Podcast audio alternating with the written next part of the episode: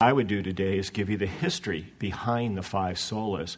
So this isn't more of a sermon. This is more, uh, we're going to school today. We're going to learn about the Reformation and give you the backdrop behind the story of the Reformation. And the key verse here that I want to focus in is in Romans 1 16, 17. For I am not ashamed of the gospel, for it is the power of God for salvation to everyone who believes, to the Jews first and also to the Greek. For it is the righteousness of God is revealed from faith for faith, as it is written, the righteous shall live by faith. This is the verse that Luther contemplated on, and I'll get that, in that to that in just a minute as to how this verse was key to launching the Reformation. Let's pray. Dear Heavenly Father, we thank you that we live in a country where we can have this time to worship together freely. We thank you for shining the, bright, the light so brightly during the Reformation and bringing us out of the dark ages, focused on your word through Christ into your glory. Prepare our hearts to hear how the light shined as we learn about this time frame. In Jesus' name we pray. Amen. So, a warning this presentation is rated R. You're going to hear a lot of Reformed theology. You're going to hear explicit Calvinistic language and Christ centric themes and strong references to sovereignty. This was at the heart of the Reformation. Going to the, look at the five solas, I tried to come up with a picture for you. Oh, yeah, let's stop here at the map first because I don't want to go back and forth. So, this was the way the world was laid out in Europe at the time of the Reformation. So, you see England up there, France and Spain were their own countries. But you see, in the middle of Europe, it was the Holy Roman Empire. There was no Germany, there was no Netherlands, Austria. It was all part of the Holy Roman Empire. And you see, and there's no Italy either. Pope controls part of Italy, and then there's some city states. So that is kind of the, uh, the map during the, uh, the Reformation period of time. So you have that in your picture as we talk about things going through it. So now we want to go to the next slide, uh, Alex. Sorry about that. Uh, I wanted to paint a picture to help maybe remember the five solas. So we have here, uh, think of it as an ancient temple. And the foundation, as we talked, as Steve already talked about, is sola scriptura, meaning scripture alone. The Bible is the sole and final authority in all matters of life and godliness. The church looks to the Bible as its ultimate authority. That's why during the time of the Puritans and the Reformation, they elevated the pulpit so high. If you go back to the churches in New England, over in England, you see the pulpit is elevated. They were proclaiming sola scriptura in their churches by elevating their pulpits. Sola gratia, meaning grace alone. Sola fide, meaning faith alone. Salvation is by grace alone, through faith alone. It is not by works we come to Christ empty handed. This is the great doctrine of justification by faith alone. It is the cornerstone of the Reformation. Sola Christus, meaning Christ alone. There is no other mediator between God and sinful humanity than Christ. He alone, based on his work on the cross, grants access to the Father. Soli Deo Gloria, meaning glory of God alone, all of life can be lived for the glory of God. Everything we do and sh- should be done for His glory. The reformers called this the doctrine of vocation, viewing our work, no matter what kind of work it is. Back then, it was only work in the church was considered to the glory of God, but all our work can be done to the glory of God if we do it in a God honoring way. Those are some of the uh, things that the Reformer taught. And this is an outline of the Reformation, the five solas. And since we've gotten into the five solas, I can't help every time now I read Scripture, I see the five solas in the Scripture. The songs we sang today, I see the five solas in the Scripture. It's been really edifying to think from that mindset that everything that the Reformers taught was grounded in Scripture and the five solas. The five solas was the gospel message that had been lost during the Dark Ages and rediscovered by the reformers. So, how did we get here in 1517 when the Reformation started 500 years ago? That the, this backdrop, what is the backdrop to set this up? The Reformation that changed the world. The, in, the Middle Ages was from 500 to 1500 AD, about 1,000 years. It coincides with the fall of the, of the Roman Empire when Rome was ransacked in 476 AD. It is also known as the Dark Ages. From a secular perspective, they look at it as the Dark Ages because civilization came to a crawl when the Roman Empire uh, crumbled. The, the, great buildings, the aqueducts, the infrastructure system, the roads that the Roman Empire built had come to a stop. From a Christian perspective, the church had lost its way to the point it was considered the kingdom of darkness by some. If you look at your timeline in your handout, just at these lines, these purple lines across the top, this is from this, these timelines go from 1500 uh, i'm sorry from uh, 1300 to 1700 AD. These were the times, the times were times of sickness with the Black Death or the bubonic plague or simply the plague. It's estimated that 75 to 200 million people in Europe died from the plague at this time frame. The sweating sickness, which was primarily in Europe, but did hit, I mean, primarily in England, but did hit northern Europe, was epidemic in that time frame that I show there in the middle in, at the time of the Reformation, waves of sweating sickness. If you contacted sweating sickness, you died within 24 hours. No known cure. Even to this day, we, they don't, really don't know what it was. The time were times of war. You see the Hundred Year War there, the Thirty Year War, the Anglo Spanish American War. I mean, not Spanish, Anglo Spanish War. And it was the times, the times were times of poverty. There were several peasant revolts at this time. That's not noted on there. But I'm trying to paint a picture. It's very dark. We got sickness, we got poverty, we got war. People are looking for answers to life. And is this punishment from God? And they're going to a church that is dark and not teaching the message. And they're, they're left hopeless in this dark age. The Bishop of Rome had taken over as the head of the church in the early times of the, of the church. They declared the Latin Bible as the only translation allowed. At the time of the Reformation, Latin was the official language of Europe and England. It was spoken by the kings and their courts and the church. But the common person did not know Latin. And when they went to church, all they heard is Latin. I mean, how many are old enough to remember hearing Latin messages in, in Catholic churches? Yeah. And people just sat there and had no idea what was going on. 100 years later, you have the fall of Rome and the start of the Dark. I'm sorry, I, I skipped a bullet here. The, uh, as I mentioned, the Latin Vulgate, and that was started in 382 by Jerome. He, he translated the, the Greek into Latin, and that became known as the Latin Vulgate, the official Bible of the uh, Roman Church. Then we have 100 years after that, the fall of Rome. Fast forward now to our timeline. In the upper left hand corner, you see John Wycliffe in the green there.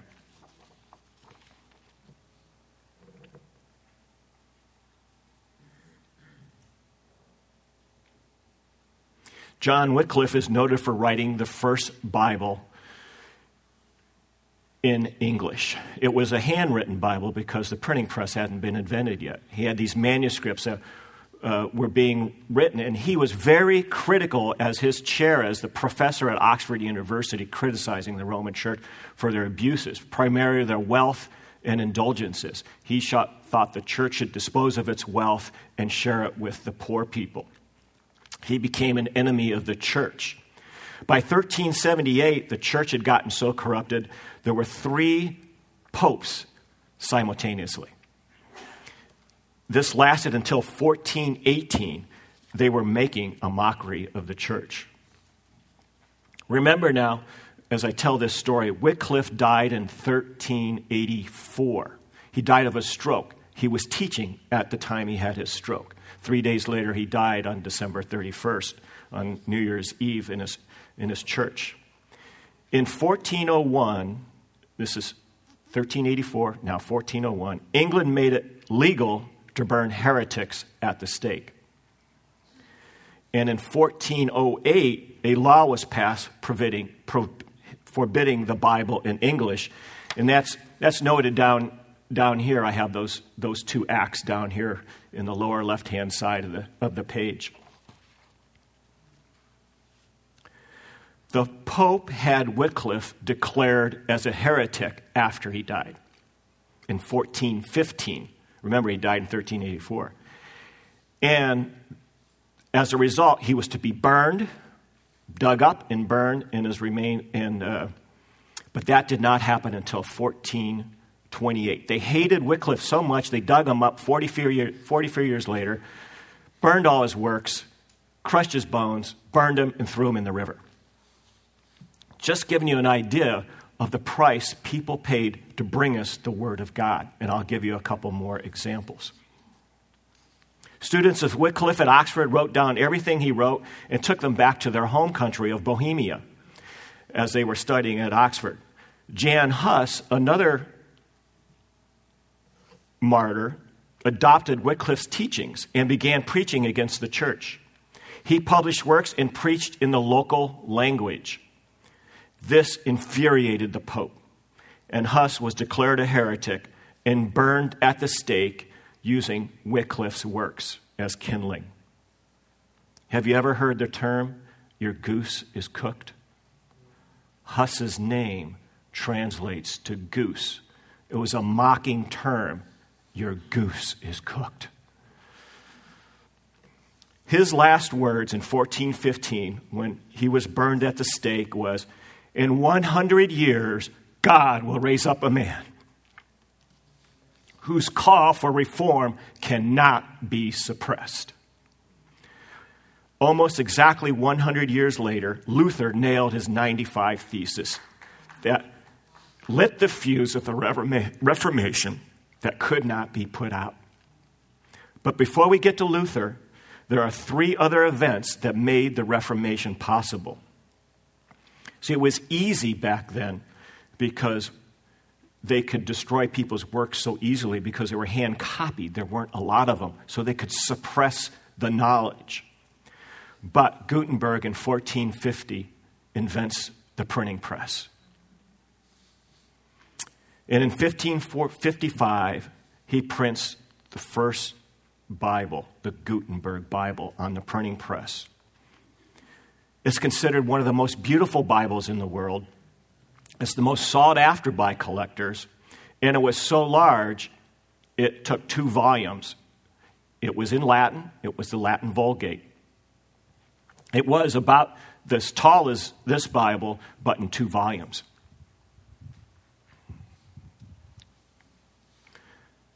The printing press has been considered, because of its impact on society, the invention of the millennium. Now, information can be mass produced at a low cost and be disseminated to everyone. The second event is the fall of Constantinople in 1483. It was the end of the Byzantine Empire. It was the capital of the Greek Orthodox Church. The Ottoman Empire is expanding and knocking on Europe's door. They are known as the Turks or the Muslims. And what happened after they took over the Greek refugees start flooding into Europe. And what do they bring with them? Greek manuscripts. For the first time, we have something in God's Word besides the Latin available to the people. We now have it in Western Europe in the Greek. They start arriving up at Oxford and Cambridge in England. Thomas Linacre, a teacher there, after reading the Gospels in Greek and comparing it to the Latin Vulgate, wrote in his diary either this, the original Greek, either this is not the gospel or we are not Christians. That's how corrupt the Latin Vulgate had gotten. You could not recognize the gospel in the Latin Vulgate. John Colet taught from the Greek into English at Oxford. And I'm just amazed at people's minds that can do that. Read the Greek, tell it to you in English, right on the fly. And I got to experience that at the Shepherds Conference. Uh, Dr. Abner Chou, uh, he was one of the teachers in one of the breakout sessions. His personal Bible is the Greek Hebrew Bible. You ask him a question, he looks at it, he reads it in Greek, and then he explains it to you in English. I mean, it's just amazing minds. Later, he preached illegally because you're not allowed, remember that law back in 1408, to teach the Bible in English. He taught at St. Paul's Cathedral. And within six months, 20,000 people were attending church every Sunday to hear God's word in their own language. And another 20,000 people were standing outside that couldn't get in. Can you imagine today if we had people thirsting for the word like that today? Today, if you go to St. Paul's Cathedral, they have seating for about 200 people, and most of them are tourists. It's really shame to see the decline over time. One other note on some martyrs back in 1519, there were seven martyrs, six men and one woman, that were burned at the stake. Their crime, according to the church, was teaching their children the Lord's Prayer and the Ten Commandments in English. And what's even more despicable is they got their children basically to testify against their parents and got them to recite the Lord's Prayer in English so they could prove that their parents had taught it to them in English. In 1516, Erasmus was so moved by these two men, Tom, Thomas Linacre and John Colet, and what they could gather from the Greek manuscripts, he decided to go out and accumulate as many Greek manuscripts he could, and he ended up publishing the Greek New Testament. It was a parallel translation, and he translated from the original Greek into Latin. And now you can compare Latin purely translated from the Greek with the Latin Vulgate and see how corrupt the Latin Vulgate translation had gotten over time. Now the stage is set. We've got the printing press, we've got the Greek manuscripts. Enter center stage Martin Luther. A man almost killed by a lightning bolt prayed to a St. Anne to let him live, and if so, he would become a monk. A monk. He lived, he followed through on his promise, and became a monk. Luther eventually became a monk like Paul, a Pharisee of a Pharisee. He was a monk of a monk, trying so hard to save himself, work righteousness. He was more zealous than anyone trying to be saved by works at that time. His soul was in torment because he knew he was not saved. Luther got a copy of Erasmus's Greek New Testament, and he saw the Greek word for repentance is not even close to the idea of the word that was translated in the Latin Vulgate, which said, go and do penance. They took the word repent and made it go and do penance. So Luther, contemplating on Romans 1:17. The faith, the uh, go back here so I don't quote it wrong.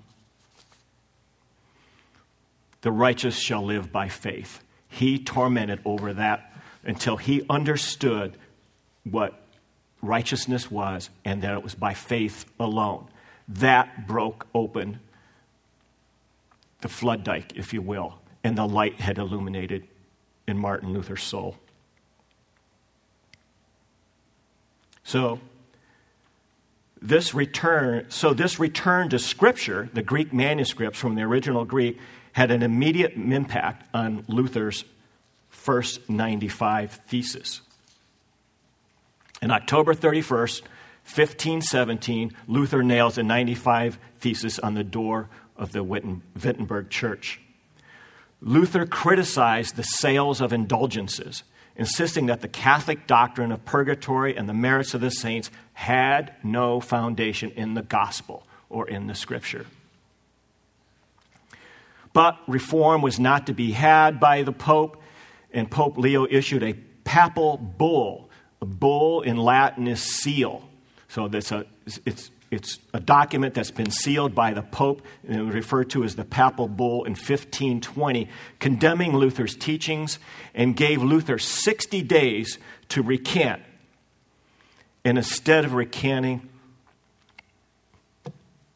Luther did something that had never been done before he publicly burned the bull and hit the, and the canons of the church and made a declaration. During the next five years, 1517 to 1521, the rift between Luther and the Pope grew as Luther discovers the gospel in the five solas and preaches on them and writes about them. The Pope excommunicates him, calling him a wild boar Luther returned by calling the Pope the Antichrist. The showdown came at the Diet of Worms, where Luther thought he would get a chance to debate his points in the spring of 1521. But Rome had other intentions. They only had two questions for him. They had out there on the table all of Luther's works, and they asked him if those were his works. And of course, he said yes because they were his works. Then they asked him to recant. And before Luther responded, he basically said, Can I take a lifeline on that? Because he wanted to think about his answer and make a very godly answer. He wanted to pray to God, understand God's will. And he basically asked for time till the next day to answer the question. And he prayed all night to God. If you see the movie and you see him face down in his cell, it's just amazing how how he submitted to God and God's will. Here is his answer the next morning. And I don't know how emphatically he stated, if he just stood there and basically stated it, or he's pounding the table or not, but I'm going to say it emphatically. Since then, you, your serene majesty and your lordship seek a simple answer, I will give it in this manner plain and unvarnished unless I am convinced by the testimony of the Scripture or by clear reason, for I do not trust either the Pope or his councils alone, since it is well known that they are often in error and contradict themselves. I am bound to the Scripture. I have quoted, and, and my conscience is captive to the Word of God. I cannot, I will not retract anything since it is neither safe nor right to go against conscience. I cannot do otherwise. Here I stand. God help me. Amen. Luther is clearly stating scriptura sola scriptura. Luther's friends whisk him off to safety because he's been declared a heretic. His death sentence is to be burned at the stake. But he's, he's hidden and protected by one of the princes in, in uh, what we know today as Germany. Back in England, King Henry VIII writes what is known as the Defense of the Seven Sacraments to refute Luther's claim that there's only two sacraments. The Pope liked what King Henry wrote so much, he was bestowed the title Defender of the Faith on King Henry. Today, all the, uh, and since then, all the monarchs of England still have that title, Defender of the Faith. Luther went on to publish the New Testament in German in 1522 and the complete Bible in 1534. So the German people now have the Bible in their own language. On September 1st, 1524, Erasmus, the same guy that gave us the Greek New Testament, released a diatribe of the freedom of the will opposing Luther's denial of man's free will. Luther responded with his classic, On the Bondage of the Will, in 1525. And I was able to put that down here at the bottom as a note so you can remember on bondage of the will when it happened in 1525. It's the classic, uh, defending on the bondage of the will. Now the Reformation was on in full force. Now, just to put a personal note on Luther before we leave Luther, Luther married an escaped nun and uh, he had six children with her, and he adopted six children. So, just giving you a little bit of the background of the character of the person. Act two, enter center stage, William Tyndale. It was not long after that Master Tyndale happened to be in the company of a certain divine, recounted as a learned man, and in communing and disputing with him, drove him to that issue that he said, Great doctor, that the said great doctor burst into these blasphemous words and said, We are better to be without God's law than the popes. William Tyndale was a very zealous man. Hearing this, full of God's zeal, and bearing that blasphemous saying, replied again and said, I defy the Pope and all his laws, and that if God spared him life, ere many years, he would cause a boy that driveth the plow to know more of the scripture than he did. That was William Tyndale's passion to give us the word in the English language. He wanted the souls of England saved, and he knew that the only way it could be done is if we got the word in our own language.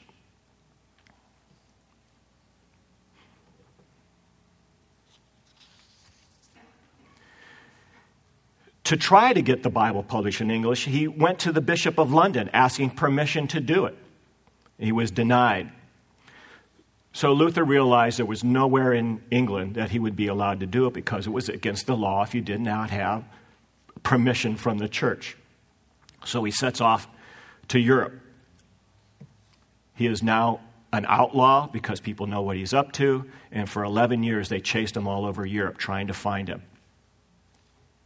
He meets Luther for encouragement. He has Erasmus's New Testament, and the work begins. In 1525, he begins printing the Matthew Bible, and this is some of the challenges he had. He got it up to chapter 22 before he was found out. He's got minutes to go and grab all the works and escape before they raid the printing shop. And he gets all his works, and he goes downriver to another, or upriver to another, another location. That's sometimes known as the Cologne uh, Matthew's Bible because it was done in the city of Cologne, but it only goes up to chapter 22. Finally, though, in 1526, he prints 3,000 copies of the Tyndale New Testament, and it is smuggled into England. And he wanted it to have it in our words, in our, in our hands, and he made it small so we could hold it in our hands and read it. This is a copy of only two of the existing 1526 Bibles that exist today, and it's in the British Library. This is a copy of the one. You can go on Amazon.com and buy this for like $20 if you want your own copy. And it's written in, in black Gothic type font. It's hard to read, but you, you take time, you give, study it for five or 10 minutes, you'll start to learn how to read it. So Luther wanted us, I mean, sorry, Mr. Tyndale wanted us to have this in our hands. Because back then, only the Bibles were the pulpit size. King Henry was furious, and he started to hunt him down even more so. All Tyndale Bibles were to be found and burned. The king's men even bought them, which funded Tyndale for the next edition. And when they were burned, they were burned publicly to make a statement to the public. Now Tyndale had his eyes set on the Old Testament. He has the Pentateuch translated, and he has found out again, and he moves upriver to a new location. And while he's gathered all his stuff up to go to the next town on the river, he's shipwrecked and loses all his translation he just did and labored over on the Pentateuch. He has to start over. He's got Miles Coverdale with him, another person we'll talk about in a minute. helping him out. It takes him about six months to recover from that and publishes him in 1530, and he does the book of Jonah in 1531. Now, I didn't know this until late this morning. Why did he do the book of Jonah after Pentateuch?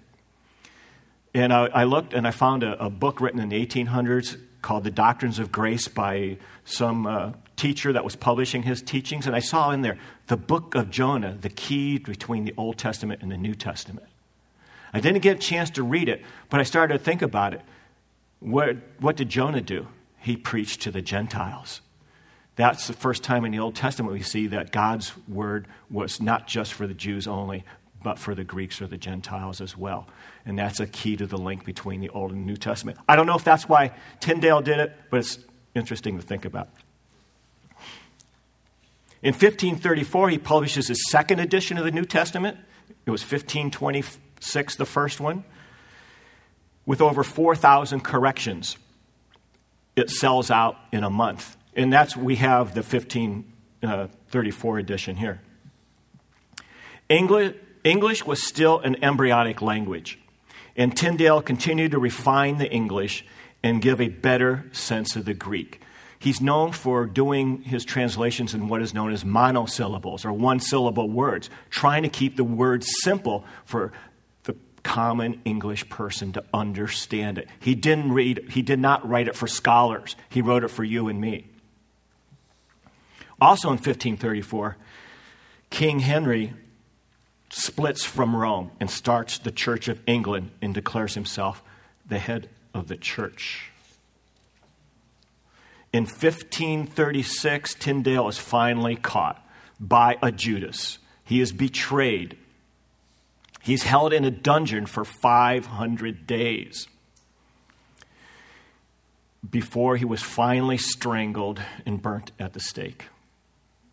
His dying words May the King of England's eyes be opened.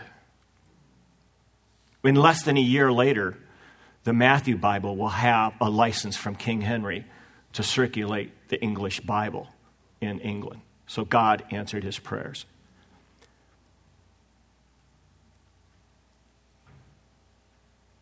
This is a, a quote I found from an, uh, I think it's uh, from David Daniels, who did a, a, an extensive biography on Tyndale.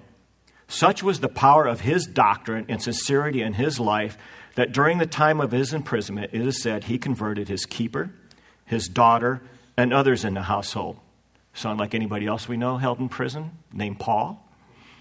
Also, the rest that were with him, conversant in the castle, reported of him that if, there, if he were not a good Christian man, then that that they could not then tell whom to trust. He was a man of character, integrity. A note, little, another note on Tyndale's personal life he never married, but he, even though he was a wanted man and they were looking for him throughout all Germany, he still took the time, one day a week, to devote to helping the poor and the sick. And he went out and, and uh, ministered to those people. As I'm, unbeknownst to Tyndale, while he was in prison for 500 days in a deep dungeon, this is in northern uh, uh, Europe, Miles Coverdale had published the first English Bible, but he translated it from the English and, the Latin, and it became known as the Coverdale Bible. Remember, he was helping translate the Pentateuch as an assistant to, uh, to Tyndale. Following right behind that, in 1537, was a man named John Rogers, who was also a co worker of Tyndale. He got a hold of Tyndale's unpublished translations from second, uh, up to Second Chronicles and published the Matthew Bible in 1537. So in the Matthew Bible, it's the New Testament and all the way up to Second Chronicles plus Jonah is all Tyndale's work and then he used the rest of Coverdale's work for the balance of the Bible. Tyndale's name was still not welcomed in England, so Rogers used the name Thomas Matthew as the author. So sometimes this is known as the Matthew Bible or the Matthew Tyndale Bible.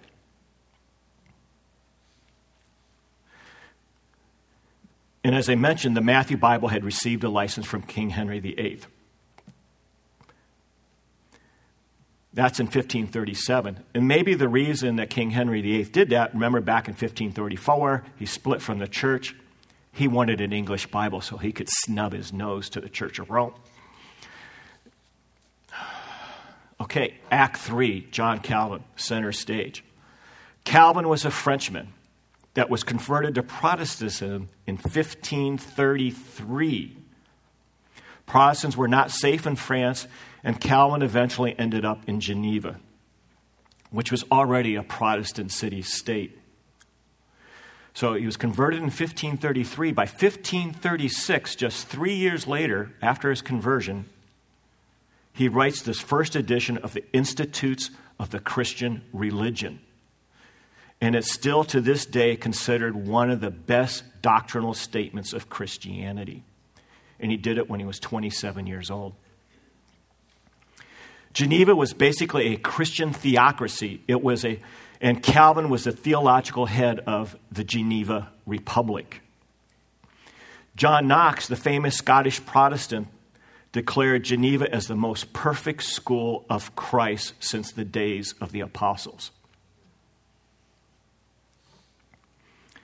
Queen Mary I ascends to the throne in 1553 after her sickly half brother, King Edward VI, died at the age of 15. His dad was King Henry VIII, and his mother was Jane Seymour, wife number three.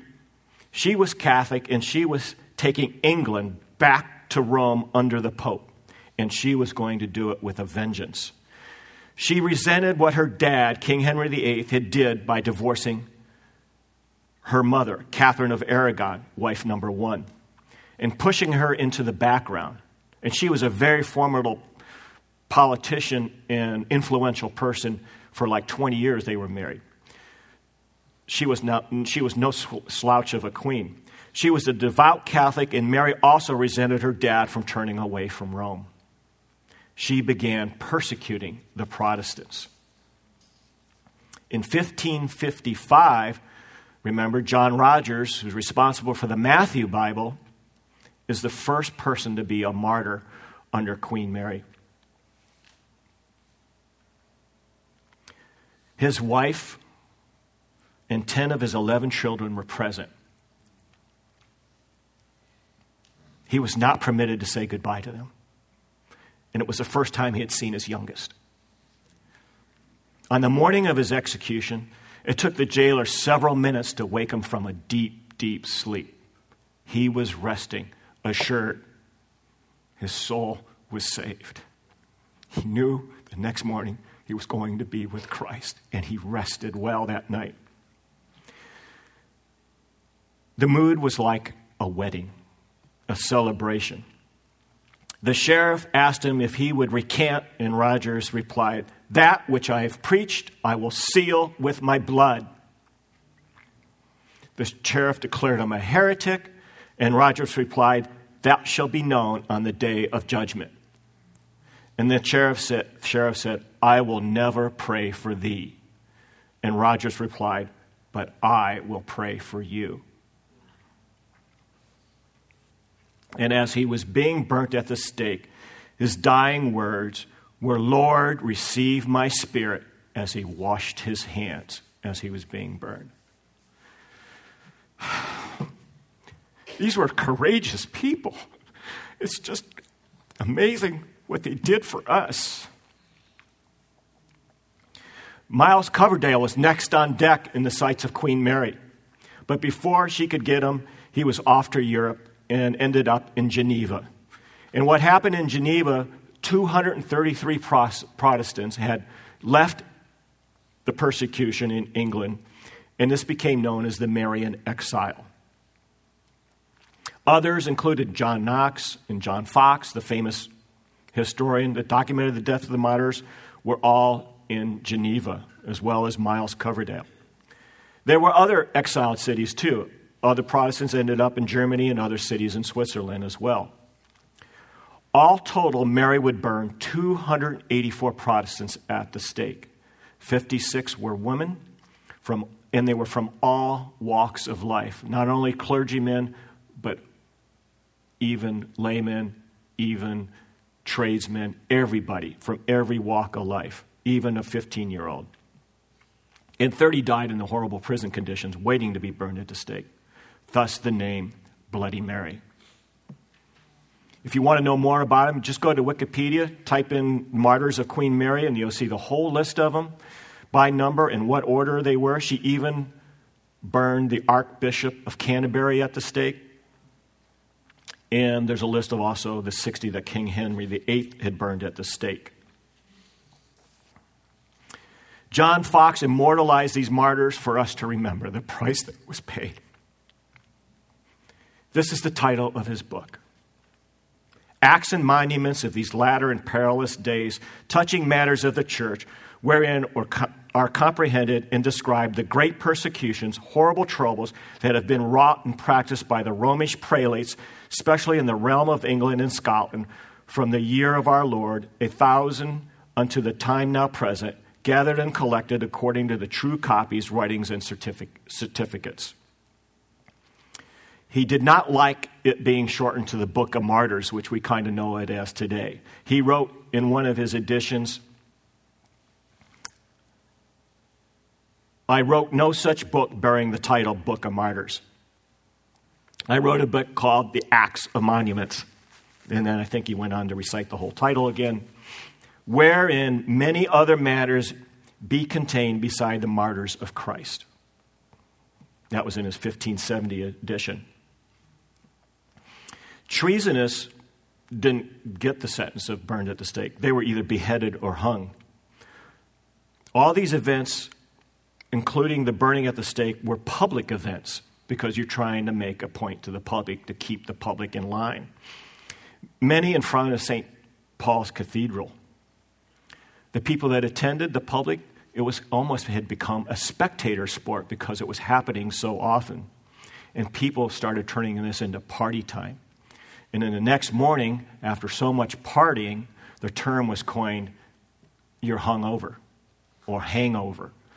So if you want to know where that word came from, it came from the time of Queen Mary.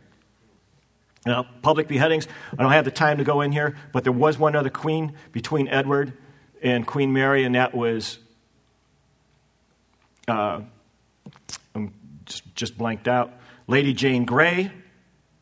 She was the queen for nine days before Mary deposed her. So the, the, they were trying to get another Protestant back on the throne, trying to keep Queen Mary off the throne, and Queen Mary had her. And the reason I want to bring this up is uh, we don't have the time to go through her, but there's five pages in the Foxe Book of Martyrs about Lady Jane Grey and her when she was asked to recant what her responses to all the questions were and how grounded she was in Scripture. I just can't believe, at 16 years old, she was so grounded in the Scripture. And she responded and put down every question she was asked. And she knew she was going to be beheaded that day. Two days earlier, her husband was beheaded. Both her parents, I mean, both fathers of the, each one of them were beheaded. As, so they're not listed as true martyrs because they were more political reasons that they were, they were uh, they were killed. So they're not in the list of uh, the Book of Martyrs. In 1557, an English Marian exile in Geneva was, na- was named William Whittingham, takes Tyndale's New Testament, updates it. Remember, the English language is still changing, adds chapters, verses for the first time in our English Bibles, italics to words that are not in the original Greek that are there to help us make better sense of the Greek and with most profitable annotations of all hard places. First time we're getting a lot of marginal notes to help us understand the Bible better. It is the first English Bible to be printed also in easy Roman uh, typeface. John Calvin writes the introduction to the New Testament Christ is the end of the law. And it's a nice little addition that we can carry around with us as well. It's kind of stuck there in the middle, the little one.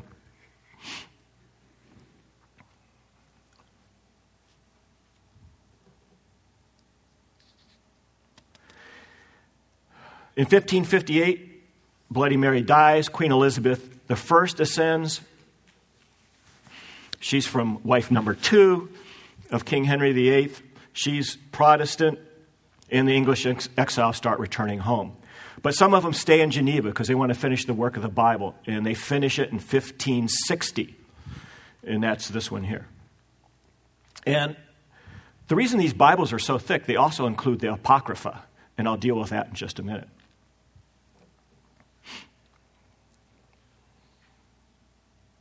The 1560 Geneva Bible is considered the first study Bible, and it's the first English Bible to be wholly translated from the original Greek and Hebrew.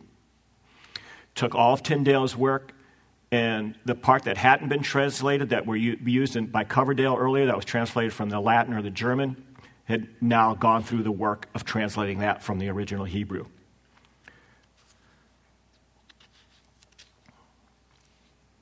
The Geneva Bible quickly becomes the most popular Bible in England. It's the Bible of Scotland. It's the Bible of the Puritans. It's the Bible of Shakespeare, who quoted it over 5,000 times in his plays. It's the Bible of John Bunyan. It's the, ti- it's the title, I mean, the Bible of John Milton, who wrote, just blanked out, Paradise Lost and Paradise Regained. And it's the Bible of the Pilgrims. They brought the Bible on the Mayflower. And you go back now, this is from Geneva, a Geneva Republic. You see all the persecution and all the state control of the churches. Do you can see why our founding fathers made us a republic and separation of church and state with this kind of historical background? Rome doesn't like, of course, the Bibles in English because they know once people read the Bible for themselves, they lose control, which means less power and less wealth. The Rome Roman church owns more land in Europe than anybody. They're the largest landowner in Europe. And if you put all their holdings together, it's the size of the state of Texas.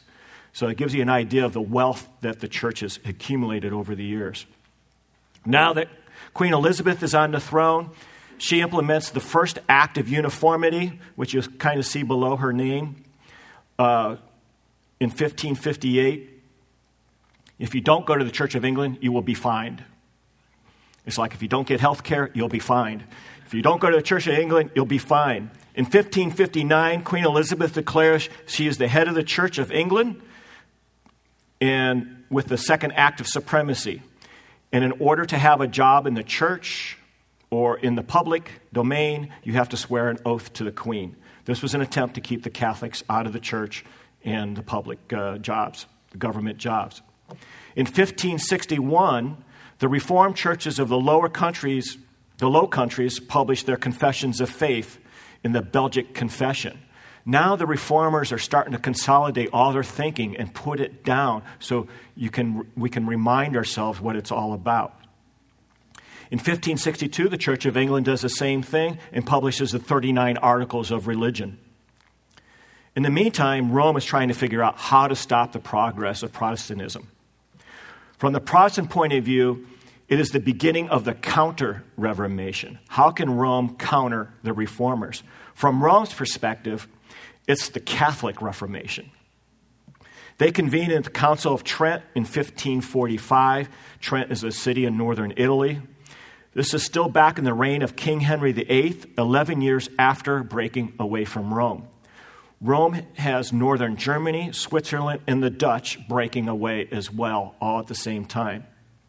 At the conclusion of the Council of Trent in 1563, during that time, Mary had unsuccessfully tried to take England back. And the Council of Trent reconfirmed and doubled down on the Catholic dogma.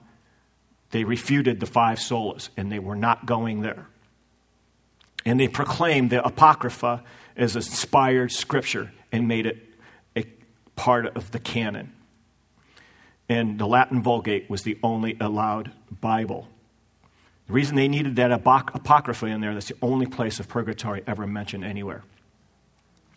About the only reform that was accomplished was stopping some of the corrupt practices of indulgences. Another counter move was that was an English version of the Bible itself made by the Catholics. Starting with the Reims New Testament in 1562, it was made in France. Reims is a city in France, why it's named the Reims New Testament, and then the Old Testament in the city of Douay. And it became known as the Douay Rheims Catholic English Bible in 1610. Spain is trying to take the Netherlands back to Catholicism. And during the English Spanish War, we're helping the English, I assume we, the English are helping try to keep Spain out of there. And so Spain attacks England. 1588, the famous, the famous Spanish Armada, Armada is defeated, and now Spain is now dwindling as a world power, and England comes onto the scene as a world power after defeating the Spanish Armada. 1618 to 1648 was the 30 year war. As you see up there under the red line at the top on the far right side, 8 million casualties in Central Europe. It was a bloody war. One of the most devastating wars Europe has ever had for 30 years. And the Holy Roman Emperor Ferdinand II was trying to impose Catholicism on everyone in, his, in the Holy Roman Empire. The war eventually enveloped everyone in Europe, including the Ottoman Empire. Meanwhile, back in England, Queen Elizabeth has consolidated her power and she has a successful reign for 45 years to 1603. After King James I comes to the throne, he quickly commissions a team of scholars to create the King James Version of the Bible at the recommendation of the Puritans in 1604. King James did not like the Geneva Bible either. He said, no bishops, no monarch. He liked the Episcopalian form of church government. He did not like the Presbyterian form, even though he was a king in Scotland and that had the Presbyterian church leadership, which is elder led church, leader, church uh, government, he wanted to, he knew that long term that could not protect a monarch. So in 1611, the Anglican King James comes out with minimal scripture cross references and no notes. It is not a study Bible. And this is the first edition up here. It's known as the He Bible because Ruth 3:15 has a misprint. Uh, a she is a he when it should have been a she. I don't know who found that. They found it like right after it was printed. But, anyways, so if you want to know if you have an original 1611, go to Ruth 3.15 and find out if all the he's and the she's are in the right place.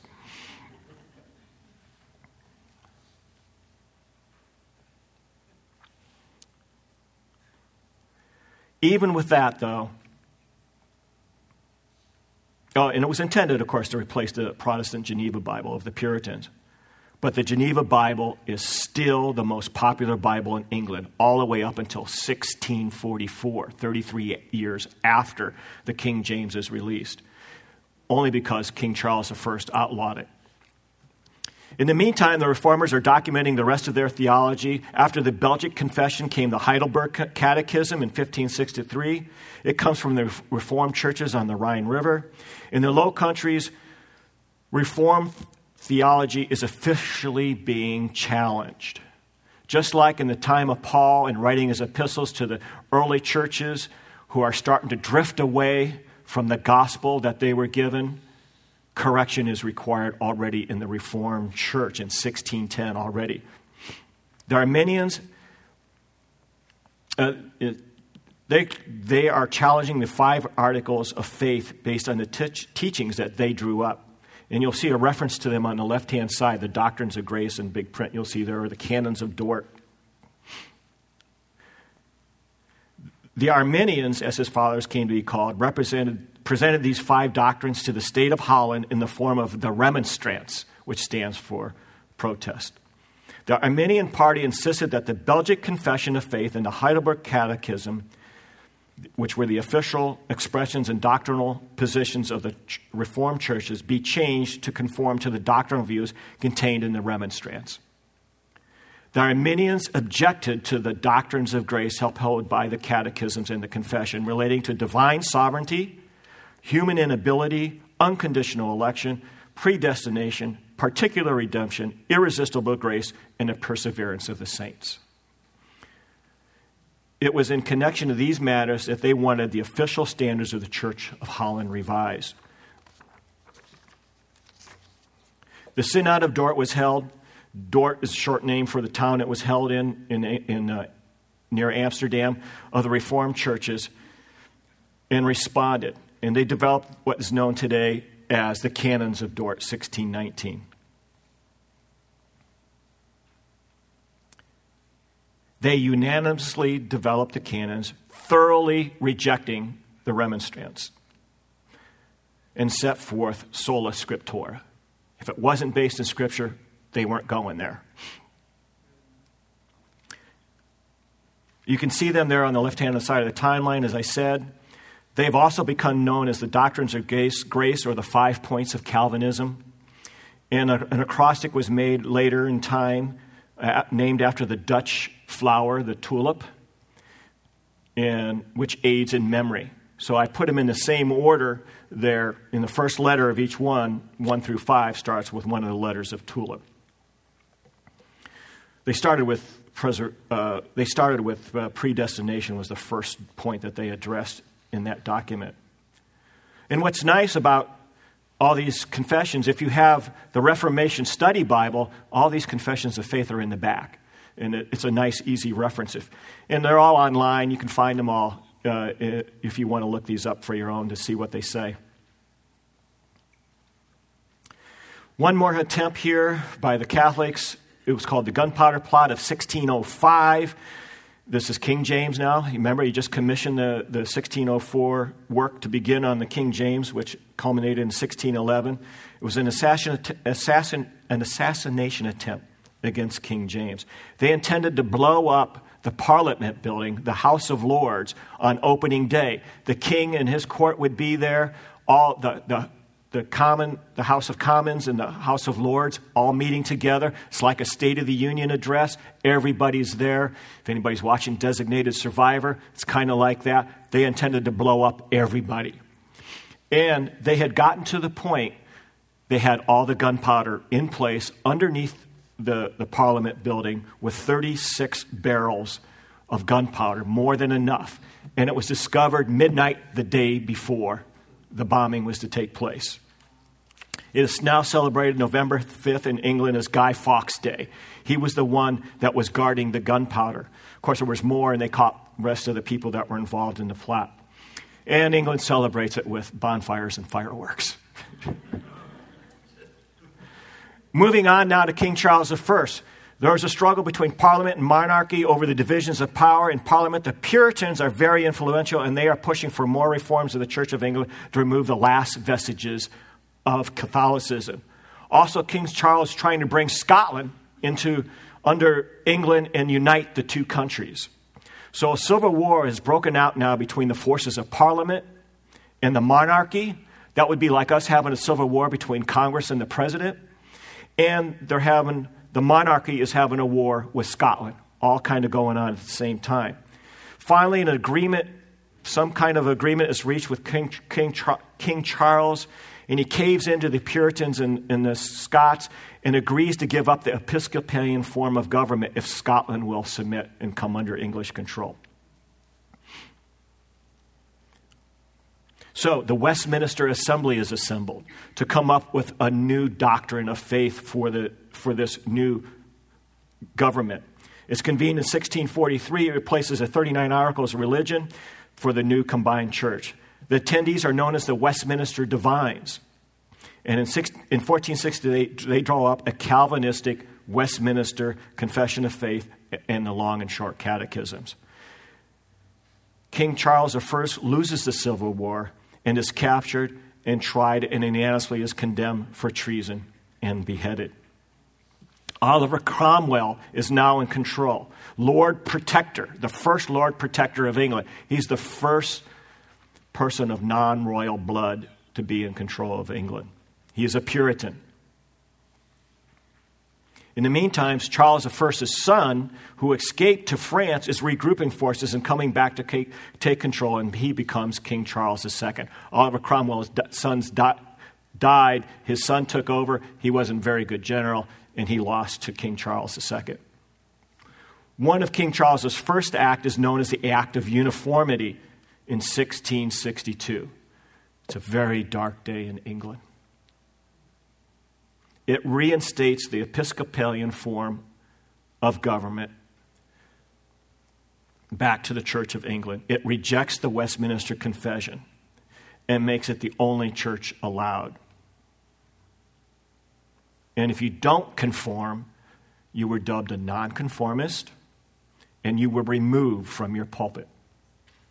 And that day in 1662, 2,450 ministers that printed, preached the five solas, preached the doctrines of grace, were removed from their pulpits, including 2,000 Puritans.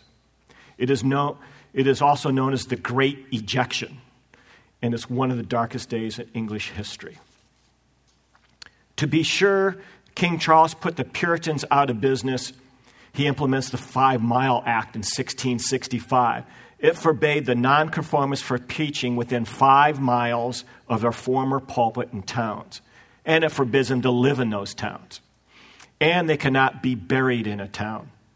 Many Puritans were buried in Bunhill Fields burial grounds without headstones, one on top of each other. At the time, it was outside the city limits of London. Today, it's inside the city limits of London. It's right across the street from Wesley's church, the Methodist church, where John Wesley preached. Some of the most prominent people buried there John Owen, considered the Calvin of London. He was a Westminster divine, too, that helped with, draw up the, the Westminster Confession. Paul Bunyan is buried there. Thomas Goodwin is buried there. Another famous Puritan preacher. Isaac Watts, the great hymnologist who wrote over 750 hymns. Daniel Defoe, who was the author of Robinson Crusoe. And Susanna Wesley, the father, or the, the mother of John Wesley. Just to give you how crude and rude and vulgar the times were, Oliver Cromwell's body, as well as others, were exhumed later, two years later, from Westminster Abbey when King Charles II came into control. And hung him posthumously, beheaded him, and had his head put on a 20 foot spike and displayed at Parliament Building from 1661 to 1685. And the only reason it stopped then is because it fell down in a storm. And somebody gathered it up. And then it was in private hands. And we know where it all, it's all documented where it was. It was even on public display in museums. Oliver Cromwell's head was not put to rest until 1960. I don't know who wanted that thing all that time. okay. Before King Charles I was executed, he became a Catholic in his and his brother, King James II, uh, becomes a Catholic and is on the throne. We now have a Catholic uh, king again in England. He disbands Parliament and starts appointing Catholics to prominent positions. Then James enacts the Declaration of Indulgences in 1687, or, overturning the Act of Conformity, thus allowing a religious liberty. He's, he's trying to get the Catholics back into the mainstream of government in the church. Then he produced a Catholic heir. Moves were already being made to have his son in law, which became William III, and his daughter, which became Queen Mary III, better known as William and Mary of Orange from the Netherlands, which were Protestant, to invade England and be installed as king and queen. So this was all done with the, uh, with the parliament working against King, Char- uh, king James II. James actually refused to fight against William and Mary and escaped to France in exile in what became known as the Glorious Revolution of 1688. William and Mary overturned the Act of Indulgences, and the English monarchy has been in the hands of Anglicans ever since. So, what did the Reformation do for us? First, per Steve Lawson, it brought back preaching to the pulpit. It was biblical, sola scriptura. It was sequential, expository, tota scriptura, total scripture. It was exegetal, it explained from the Greek. It was fearless preaching in the face of Rome. It was passionate preaching.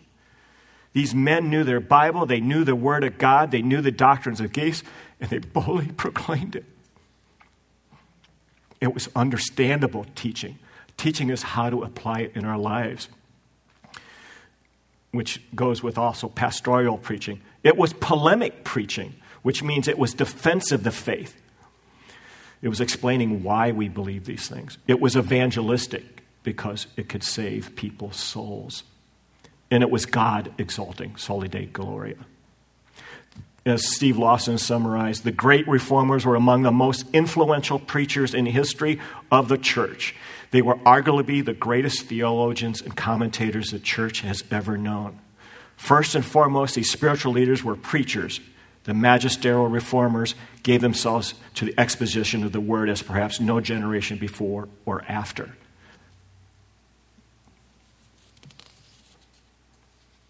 Stephen Nichols wraps up the Reformation in his observation. The gift and legacy of the Reformation entrusted to us is the rediscovery of the biblical doctrines embodied in the five solas. The church of every age needs to be reformed by submitting to the authority of Scripture alone, proclaiming the gospel of grace and justification by faith alone, through Christ alone, and by seeing all of life through the service of our primary vocation, living for the glory of God alone. These doctrines form the bedrock of all that we believe, and the reformers gave these doctrines their finest expression. In addition to the doctrines we routinely, routinely believe, the reformers also laid out for us many of the practices of the church that we take for granted today. The church had lost sight of the sermon, celebrating the Mass instead. The reformers returned their sermon to the church service. In the case of the Puritans in England, that returned with a vengeance. Congregations didn't sing in the centuries leading up to Reformation. In fact, Jan Hus, one of his, his um, one of the pre-war Jan Hus, as we talked about, was condemned as a heretic for, among other things, having the congregation sing. Luther and the other reformers restored it. If you remember last week, we sang A Mighty Fortress is Our God. That was written by Luther. Knowing this should humble us every time we sing in church. We should offer our heartfelt thanks to Luther. We should remember what Huss gave us for a privilege. And of course, we should remember what all reformers have done for us. Let's pray. Dear Heavenly Father, we thank you for shining the light so brightly through the reformers, giving them the bravery and the courage to preach your word, to stand on the solid ground of Scripture, and to realize that we are justified by faith in Christ alone.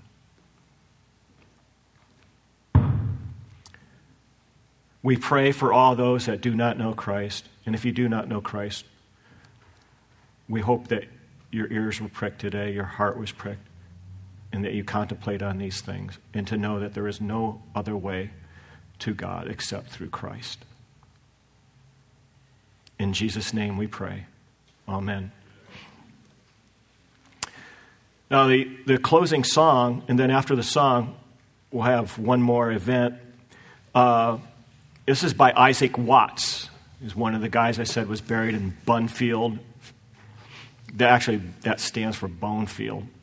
A lot of bones were taken out of St. Paul Cemetery and dumped into that hill. He was born there. He wrote When I Survey the Wondrous Cross in 1707. Charles Wesley said he would give up all his other hymns to have written this one. And this is based on Galatians 6:14. But far be it from me to boast except in the cross of our Lord Jesus Christ.